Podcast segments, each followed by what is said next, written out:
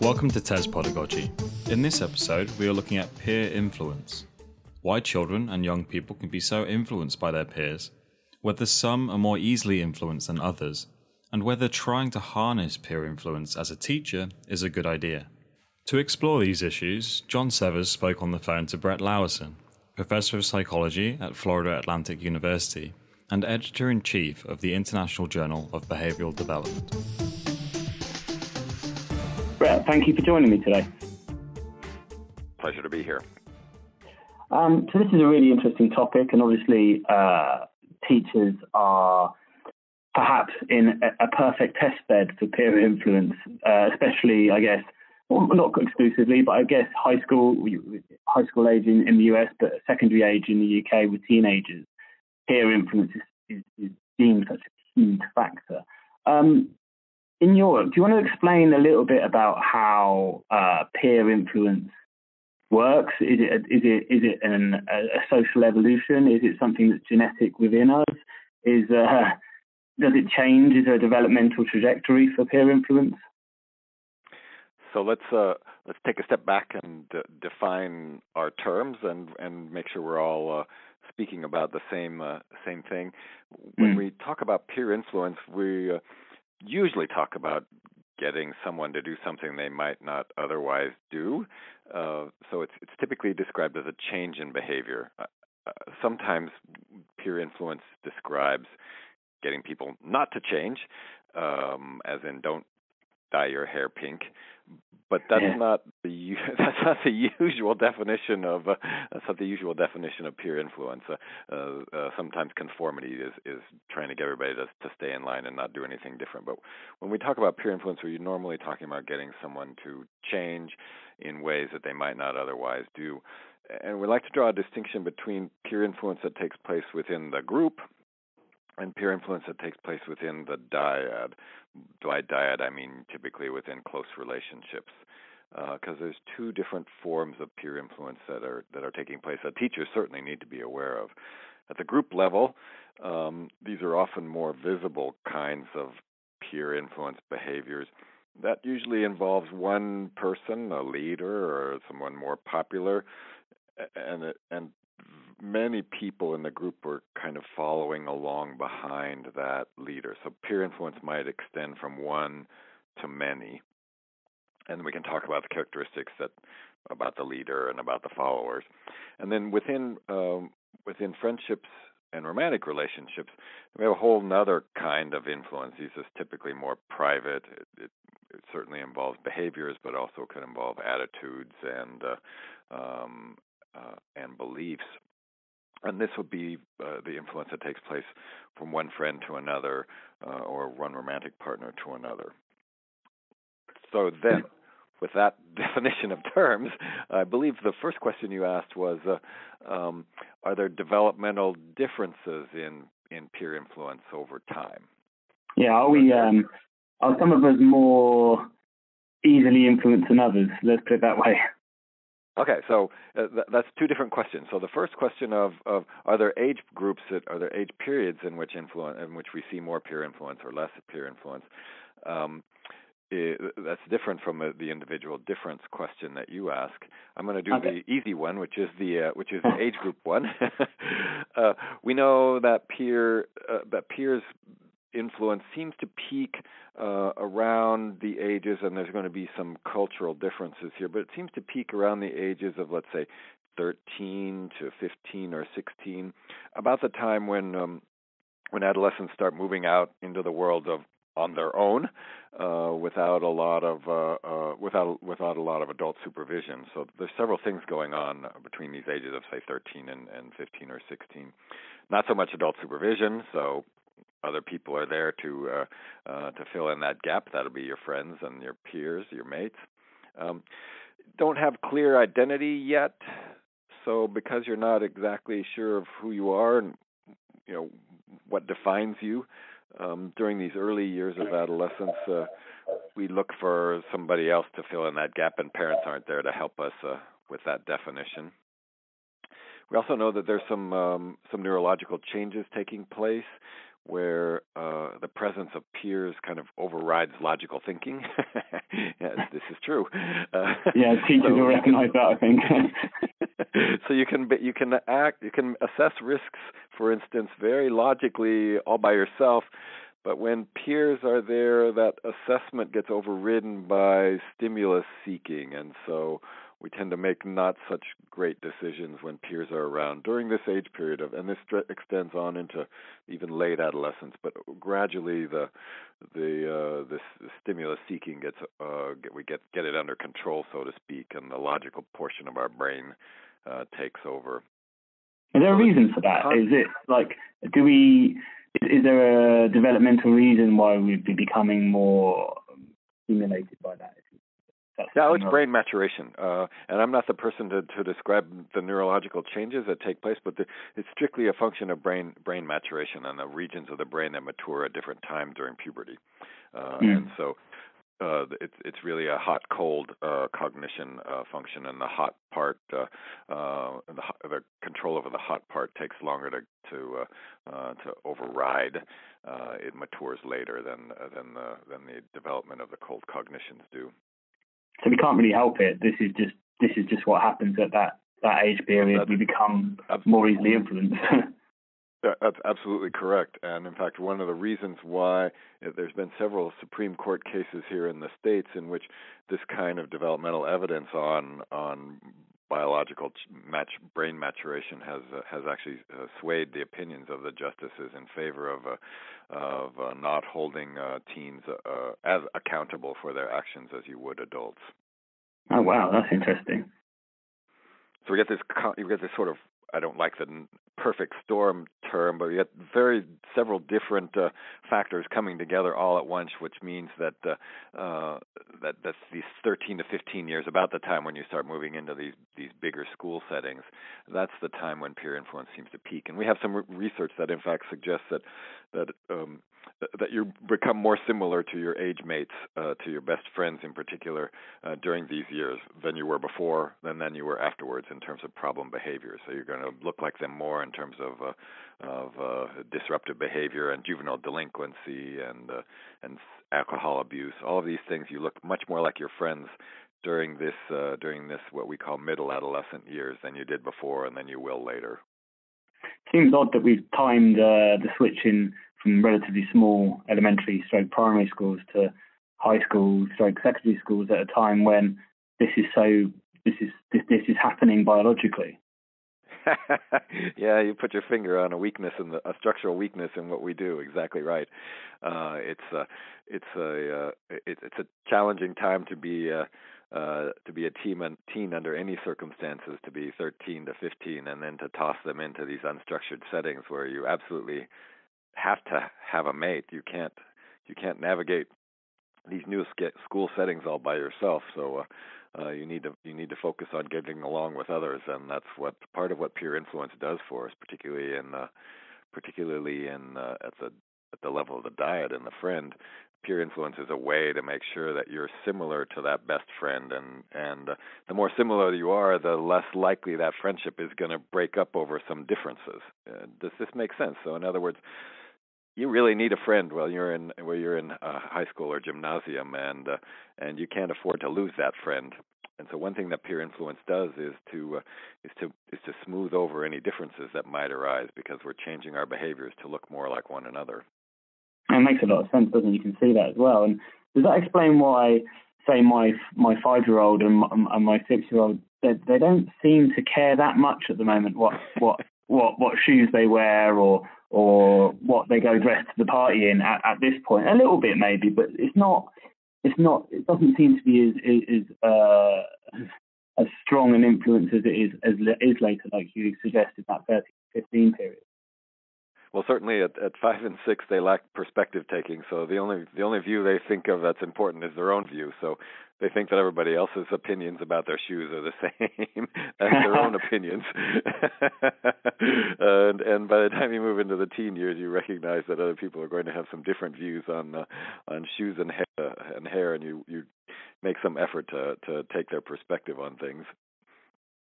That's interesting, isn't it? So so we is it a gradual shift from that age five? You know, is it you hit 13 and 15, between 13 and 15, and suddenly you care, or you know, if puberty onsets at an earlier age, are you, are you going to start seeing that more? And is it this gradual fade in and fade out, or is it quite abrupt?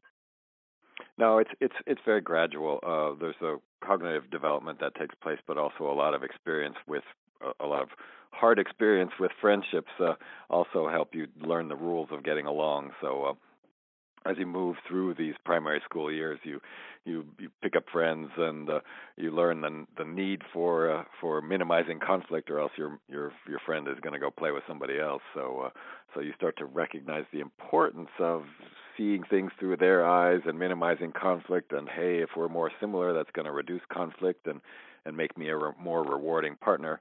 Uh, and so a lot of this may not be right conscious, but but but through through a variety of experiences, we come to learn the the needs for uh, the need for getting along with these age mates, and part of that is perspective taking, and part of it is being rewarding, and part of it is not uh, uh, just not annoying them too much. and and inside of these general developmental pathways, um, I guess the second part of my question is why do some people appear more influent, uh, easily influenced than others during those periods?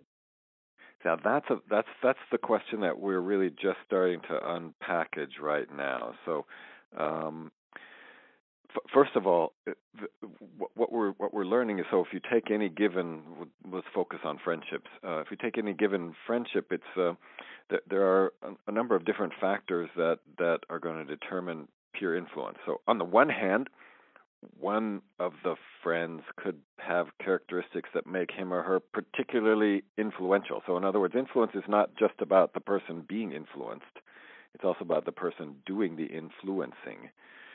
There are trait there are traits that make some people uh, more more more able to to get others to do what they want. Um, they could be attractive, they could be older, could be intimidating, smarter, um, uh, more persuasive. Uh, they could just be somebody that you that, that's really a very uh, uh, valuable friend that you don't want to lose. Mm. So some people are just better at at getting their way, and of course there are traits that make me uh, susceptible to influence as well. Um, obvious ones are uh, uh, are kids who are younger than their than their mates are going to be more influential, and and kids who might be in, uh, easily intimidated or anxious um, uh, are also perhaps more more uh, readily influenced. One thing that we uh, that my research suggests that that is really interesting to me at least is that we take a couple of, of friends, um, the one who has fewer options for other friends. So you and I are are mates. Uh, you've got four other friends, and and for me, poor me, I've only got you. uh, if if you're the only friend I've got, or if I've only got you and one other friend, keeping you happy is very big priority for me, and I'm likely to do what you want. If you've got six other friends, you don't care about keeping me happy so much.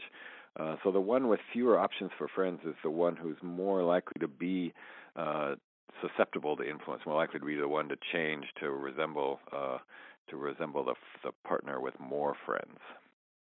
That's interesting, isn't it? Because I mean that's quite easily uh, identified in a school setting. Um, say a child uh, uh does something out slightly out of character, and you can probably quite easily identify, well, he's got one friend that he relies on, or, or seven. It might help you interpret that situation a little bit. Yeah, I've always been very. I caution parents to be very careful about sort of manipulating, try to manipulate friendships about you know this one will be better for them and this one will be worse for them. It's it's it's very difficult to know exactly what the dynamics within a friendship are because you don't know how valuable that friendship is and you don't know what what characteristics the other person brings to the table. It may be that a friendship that you think isn't so great for your for your child in fact, your child may be the influential one and maybe bringing along bringing along the other the other child. Whereas if you shift them over to a, a friendship with someone who you think is more attractive or desirable, that well, your child may suddenly become the one who is being influenced more, and they may be changing to look like the other one for better or worse. And are those roles quite changeable? Can can you go from being the influencer to the influenced in blink of an eye within a couple of years? I mean, how, in, in just at the same time, simultaneously, I guess, can you be eagerly influenced by one group but influencing another? So you're going to tell me you go home and your your spouse is not going to tell you what to do, and you're not going to turn around and tell your kids what to do?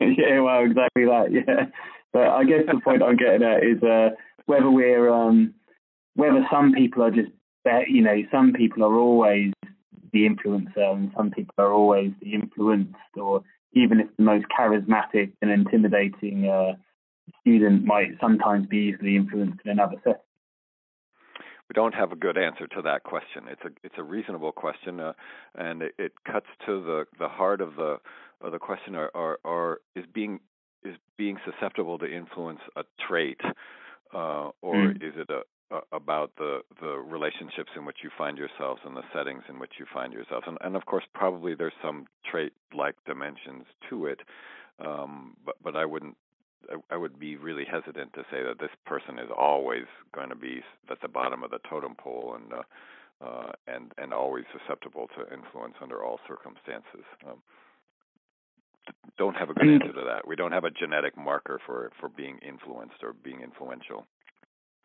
And we've we talked about some of the, the sort of the key levers uh, in terms of influence. Where does emotional intelligence coming that come into that? Because I mean, it's a fine line between manipulation and influence. I'm guessing in terms of emotional intelligence can allow you to manipulate somebody, but is peer influence can it is that part of peer influence or is peer influence more passive or how does that how does it how does it work as a mechanism I, I guess is the question um, so we we have a construct uh, called popularity which is defined at face value where we ask children who's popular in the class, and they just tell us who they think is popular. And it's not really people they like; it's just people who uh, have uh, who have influence, uh, uh, essentially who have social dominance. Um, and we have some research that suggests there's really three t- in the group. There's three. So now we've shifted from um, talking about you and your friend uh, to you and the larger group. There's really mm-hmm. three different kinds of uh, of popular youth, three different kinds of uh, influential influencers in the group, uh, and they use different strategies or tactics to uh, to maintain influence. Um, so one is, uh, is what we would call pro-social, socially skilled, um, um, and these uh, these are generally just rewarding partners. Um, they're popular because they're fun to be around. Um, mm-hmm. They're popular because they're probably attractive and they probably do well in school. Um, but if I could use behavioral terms, they're popular because they're rewarding. You want to be with them because it's fun, exciting to be around them. And there's another group of popular uh, individuals who are um, who use aggression, relational aggression, and physical aggression to maintain popularity. Um, these individuals uh I don't know. I'll show my age. There used to be a TV show called Mean Girls. Um, oh yeah. And the uh, your age too. Okay. Yeah, uh, so, yeah. so the Mean Girls, they were popular mostly by by using manipulation and aggression to uh, to keep everybody else in line. And then there's a third group. Uh, their term in, in psychology is bistrategic. Uh, you probably know them more as Machiavellian. Uh, They use aggression when they need to, and then they turn around and they use these pro-social things to make nice to people that they just aggressed on. so it, they smooth feathers by they smooth feathers by being nice until the next moment where they need to bring the hammer down, and then they'll turn mop around with uh, with being nice again. Uh, so these bistrategic folks are probably the ones you're referring to, where they're they're capable of switching between two strategies uh, in a very conscious way in order to maintain, in a conscious effort to maintain popularity, not by fear alone, but uh, just enough fear uh, to to uh, to remind people that that's uh, an option. Um, but mostly then turning around and say, but you know, I'm I'm really a nice person after all. Mm-hmm. And a lot of the the, the talk about peer influence that happens in schools is, is in a negative light, i.e., someone, you know, oh, you're hanging around with the wrong crowd, or, you know, this isn't like you, you, you don't usually behave this way. do we know whether peer influence is, is where the sort of pivot is between it being a good influencer and a bad influencer? Right? Is it more often negative than positive, or, or is it neutral?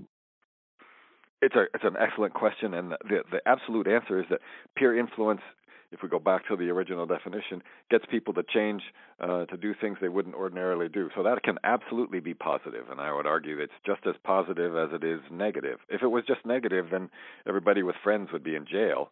Uh, so obviously, peer influence gets us to do all kinds of things. Do your homework uh go home instead of getting in trouble at the bar. Uh, uh, all all the time your your peers are keeping you in line. They're telling you to comb your hair. They're telling you to tuck in your shirt. Uh peer influence is is absolutely beneficial. It's absolutely essential for social norm for positive social norms.